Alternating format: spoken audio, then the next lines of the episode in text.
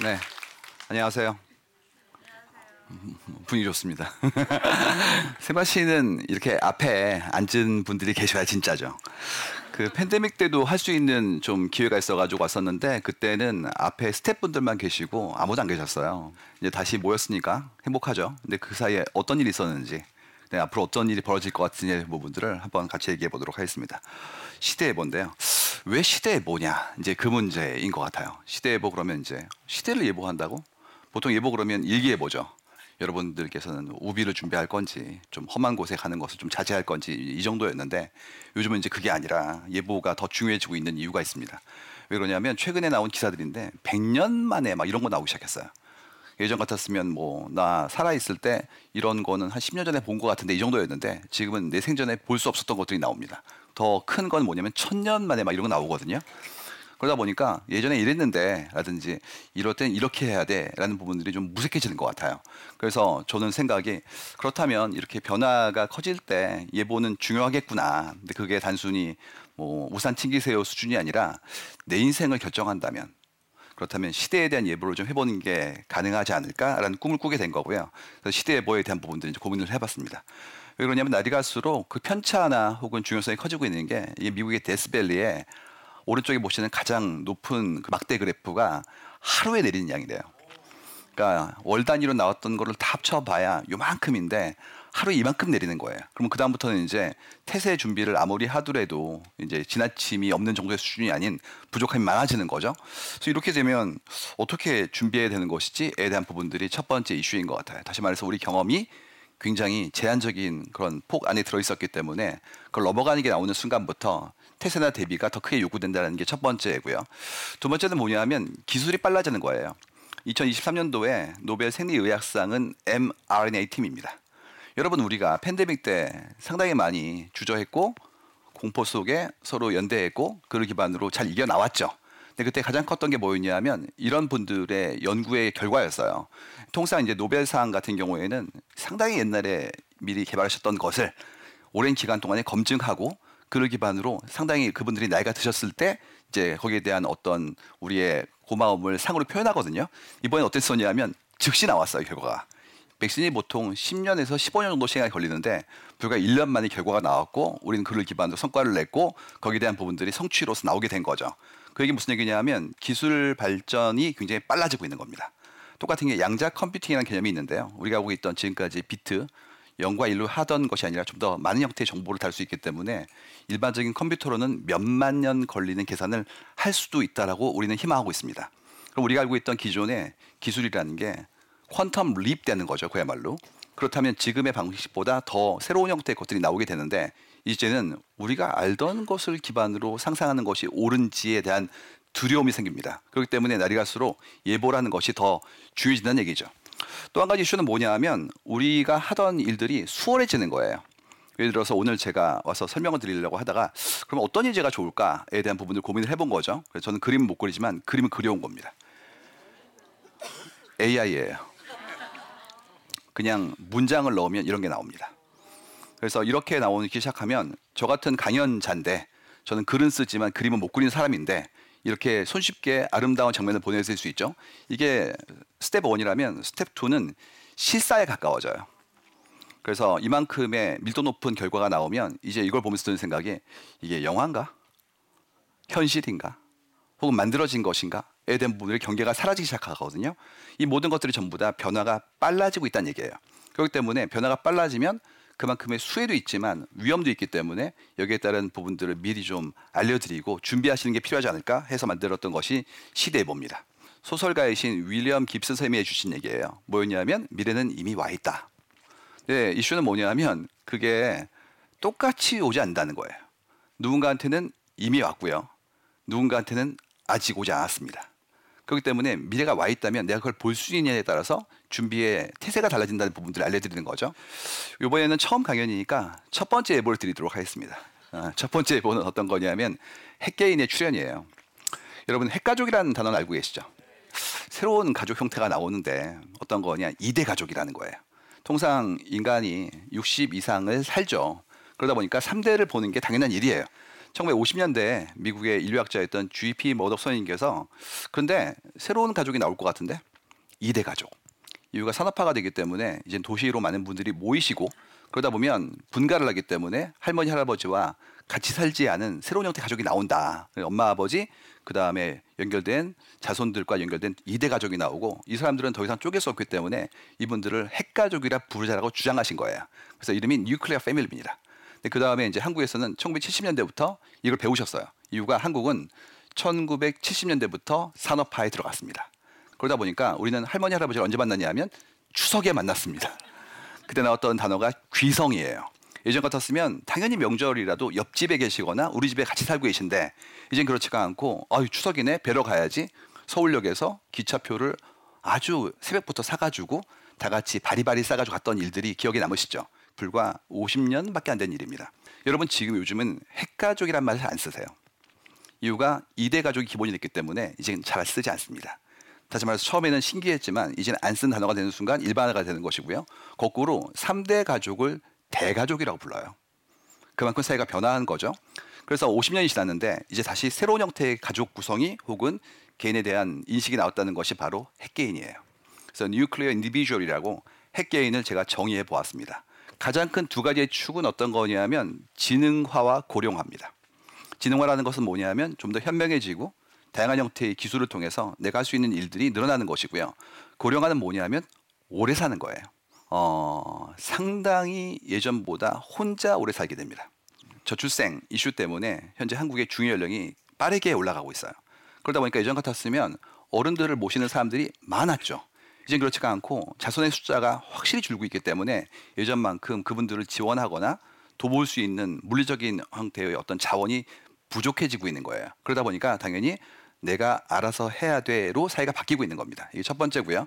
두 번째는 뭐냐면 지능화 부분인데 1인당 로봇의 활용량이에요. 한국이 1등입니다. 전 세계에서 지금 로봇을 가장 많이 쓰고 있어요. 이유는 한국이 이노베이션, 혁신을 수용하는 속도가 빠르고요. 뿐만 아니라 사회적 인프라도 돼 있고요. 결정적으로 전체 우리의 경제 시스템에서 대외 무역 비중이 크기 때문에 전 세계 경쟁력을 위해서라도 이런 자동화에 대한 부분들의 수용이 좀 주제되면 곤란한 상황이 돼버리고 만 거예요. 덕분에 이런 모든 것들이 결합되면 자연스럽게 혼자서도 뭐든지 할 수 있는 사회로 변화하게 되는 것이죠. 예를 들어서 이런 귀여운 강아지가 있거든요. 이거는 이제 로봇 회사에서 만든 강아지인데요. 최근에 이 강아지 로봇으로 혹시 한밤중에 좀 사람들을 도울 수 있지 않을까에 대한 것들이 나오기 시작했어요. 예를 들어서 큰 공장 설비에 순찰을 도는 겁니다. 밤에 이제 야간 근비를 서는 거죠. 그래가지고 움직이면서 자연스럽게 여기저기 둘러보기도 하고 그 다음에 사족 보행이 가능하기 때문에 계단에 올라갈 수 있고요. 체구가 작으니까 작은 곳도 갈 수 있고요. 그 다음에 원격지에서 바라볼 수 있을 만큼 열감지 센서 같은 것들, 이 원적외 선이 있기 때문에 저 넓을 높은 곳에 파이프가 새거나 혹은 문제가 생긴 걸 알 수가 있고요. 결정적으로 모든 과정을 녹화합니다. 기존에 여러분들에게 부탁하는 것보다 다 나을 수도 있죠. 그만큼 그 일을 하던 분들이 기회를 잃을 수도 있어요. 이런 것들이 우리 일상에서 들어오기 시작하면 우리 삶에서 많은 부분들을 이제는 더 많이 관찰할 수 있게 됩니다. 제가 이번에 책을 좀 정리하는 바람에 굉장히 밤에도 작업을 많이 했는데요. 그러다 보니까 이제 여러 군데 가봐요. 환경도 좀 봐야 되기 때문에 거대한 쇼핑몰에 공유 오피스에서 이렇게 밤샘 작업을 했어요.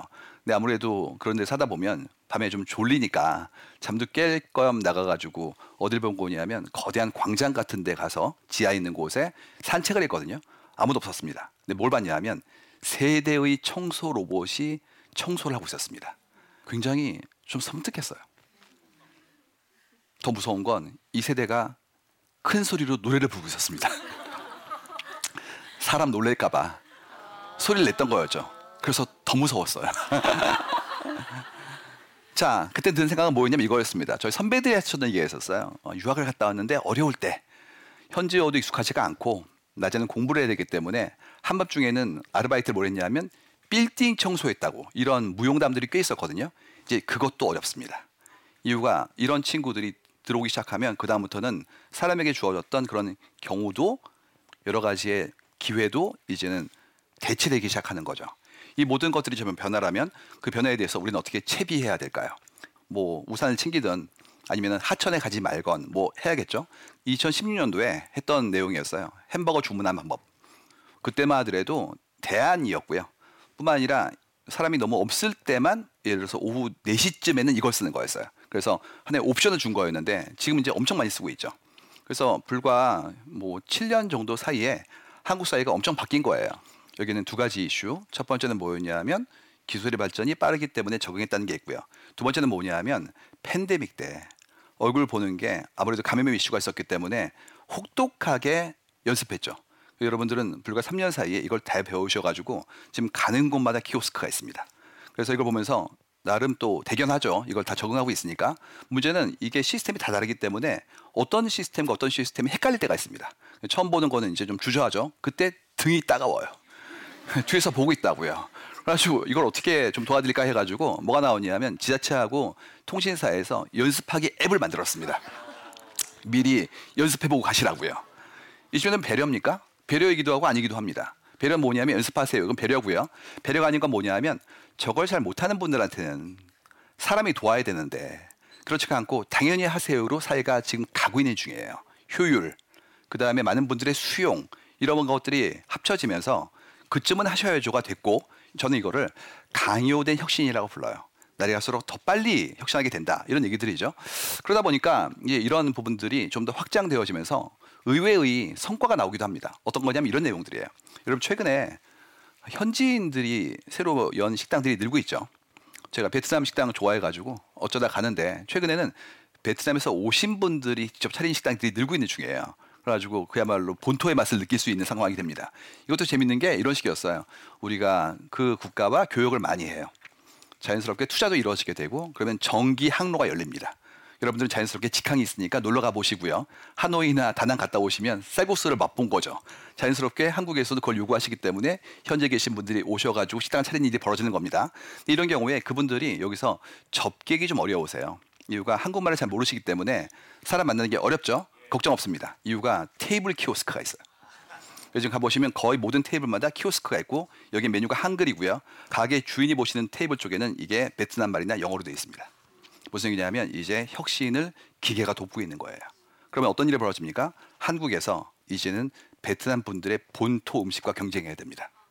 이제 여러분의 경쟁은 전 세계가 되고 있어요.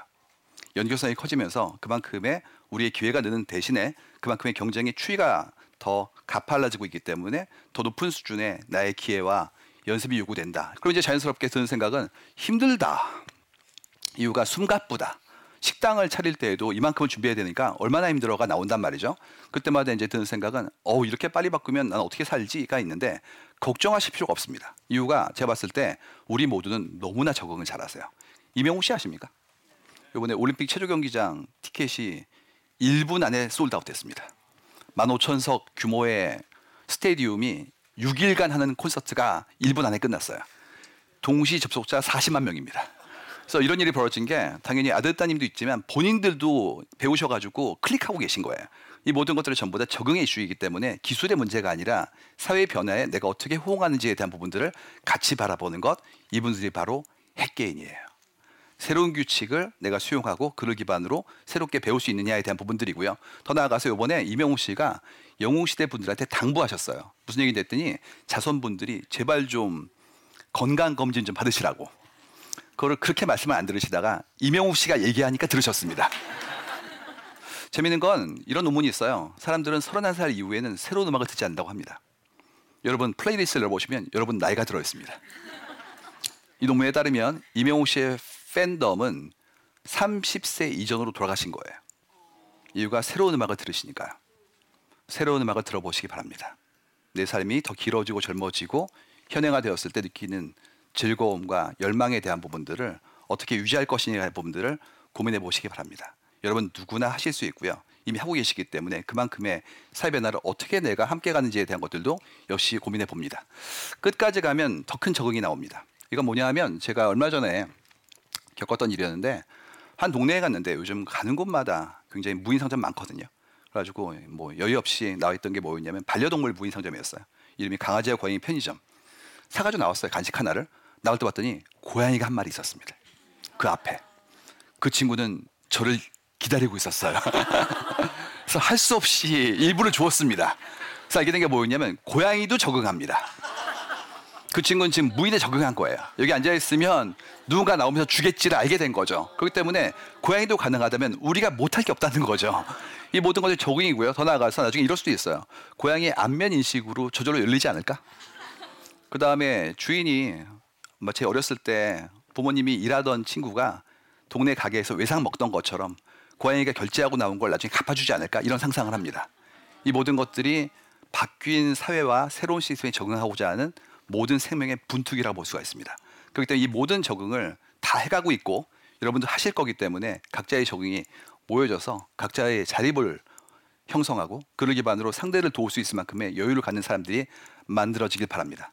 지능화와 자동화는 도구를 다루는 인간에게 지능의 외주화를 허락하기 시작합니다. 개체의 연결성이 새로운 도구를 만나며 얻게 되는 엄청난 적응력은 지난한 노동의 종언을 얘기할 수도 있습니다. 그렇기 때문에 새로운 기술을 받으시고 스스로 챙기시고 자립한 후에 그만큼의 여유를 타자에게 전달하고 그를 기반으로 자립한 사람들이 연대하여서 더 아름답고 더 멋진 세상을 만들기 위한 핵개인에 동참해 주시기 바랍니다. 감사합니다.